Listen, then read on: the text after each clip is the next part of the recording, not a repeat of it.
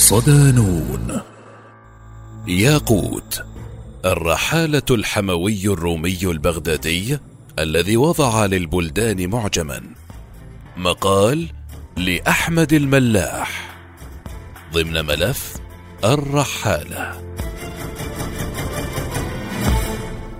لا تكاد تخلو أرض أو مدينة عربية من وصف وضعه لها هذا الفتى الرومي مولدا، الحموي شهرة والبغدادي نشأة وعلما، فقد طاف البلاد واطلع على مكتباتها وجمع الشوارد والنوادر وصنف الموسوعات الضخام في الأعلام والبلدان. في هذا التقرير من ملف الرحالة سنرافق الحموي في رحلته خلال القرن الثاني عشر الميلادي، وسنكتشف البلدان عبر معجمها، متعرفين على صاحب معجم البلدان والمنهجية التي اتبعها، معتمدا على رحلته في سرد أحد أعظم ما كتب في جغرافيا البلدان. من هو ياقوت الحموي؟ شهاب الدين أبو عبد الله ياقوت ولد في بلاد الروم ووقع في الأسر طفلا، فحمل إلى بغداد وجرى بيعه لتاجر من أهل حماه. سكن بغداد وهو عسكر بن ابي نصر البغدادي الحموي، فحمل ياقوت لقبه الاشهر نسبة لسيده الذي اشتراه، وكان عسكر جاهلا لا يقرأ ولا يكتب، واراد ان يستفيد من ياقوت في اعماله، فارسله لاحد مساجد بغداد ليتعلم القراءة والكتابة والحساب، ثم شاركه في اسفاره وترحاله بين البلدان بغرض التجارة، ما فتح الباب لياقوت للتعلم. كان ياقوت حسن الخط كثير الحب للكتب، فلما اعتقه سيده امتهن مهنة نسخ الكتب وتجارتها في بغداد قبل أن يعود للتجارة مسافرا بين البلدان، فزار نيسابور وتزوج هناك ومكث عامين، لكنه لم يستطع الاستقرار طويلا، فعاود السفر وتجارة الكتب مرة أخرى بين مدائن خراسان، ومر بمدن هرات وسرخس ومرو، ثم استقر في خوارزم حتى أغار عليها جنكيز خان، فغادرها نحو الموصل ومنها إلى حلب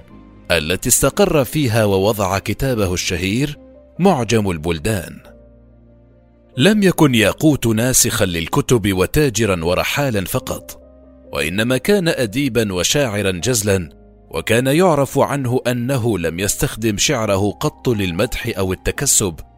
وله ديوان يحتوي على الكثير من القصائد القيمة. ومن شعره: لا أوحش الله من قوم نأوا فنأى، عن النواظر أقمار وأغصان، ساروا فسار فؤادي إثر ضعنهم، وبان جيش اصطباري ساعة بانوا، لا أفتر ثغر الثرى من بعد بعدهم، ولا ترنح أيك لا ولا بانوا، أجرى دموعي وأذكى النار في كبدي، غدات بينهم هم وأحزان. رحلته: كان ياقوت يسافر في كنف واليه عسكر إلى عدة بلاد، وكانت أول أسفاره إلى جزيرة قيس جنوب الخليج العربي، وكانت جزيرة شهيرة في وقتها بالتجارة.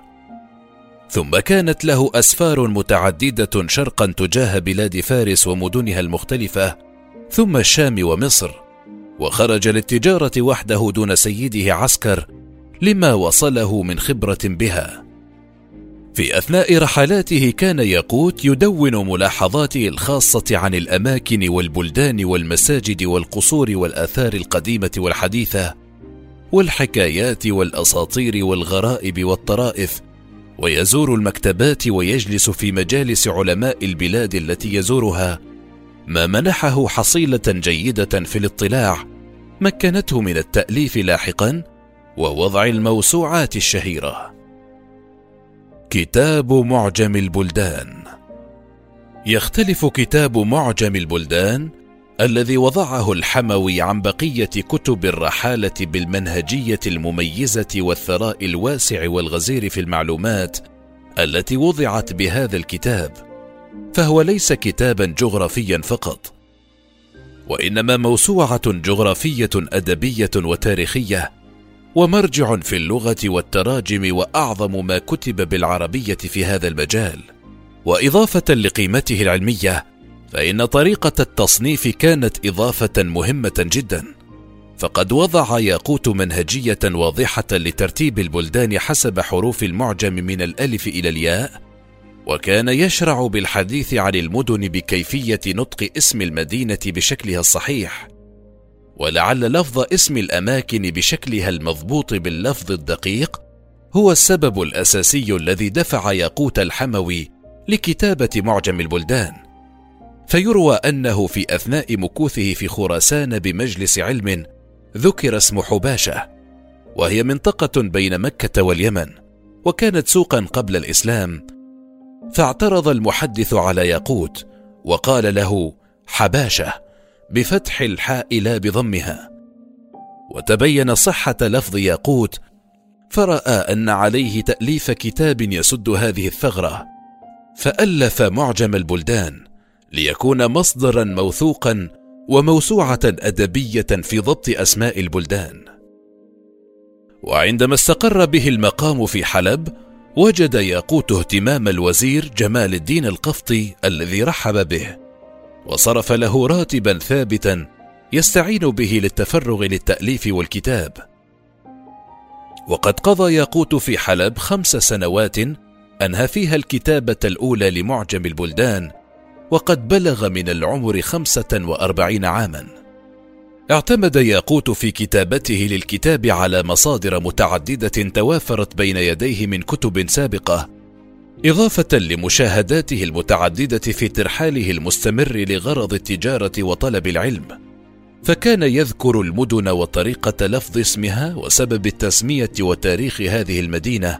وما تشتهر به من علماء وشخصيات، وكل ما يختص بها من حديث الشعراء وغريب الطعام والشراب والحكايات والموقع الجغرافي واتساع وشكل الأبنية. أورد الحموي في كتابه الكثير من التفاصيل المهمة غير ما يتعلق بذكر البلدان، كذكر صورة الأرض وما قاله فيها العلماء المتقدمون والمتأخرون، وتعريف وحدات القياس المتداولة في زمانه بشكل تفصيلي، كذلك تفصيل الأراضي والأقاليم وحدود انتشار الإسلام في زمانه. وقد أورد في كتابه منازل العرب والبوادي والقفار بالاعتماد على ذكرها الوارد في شعر العرب والنثر والأمثال.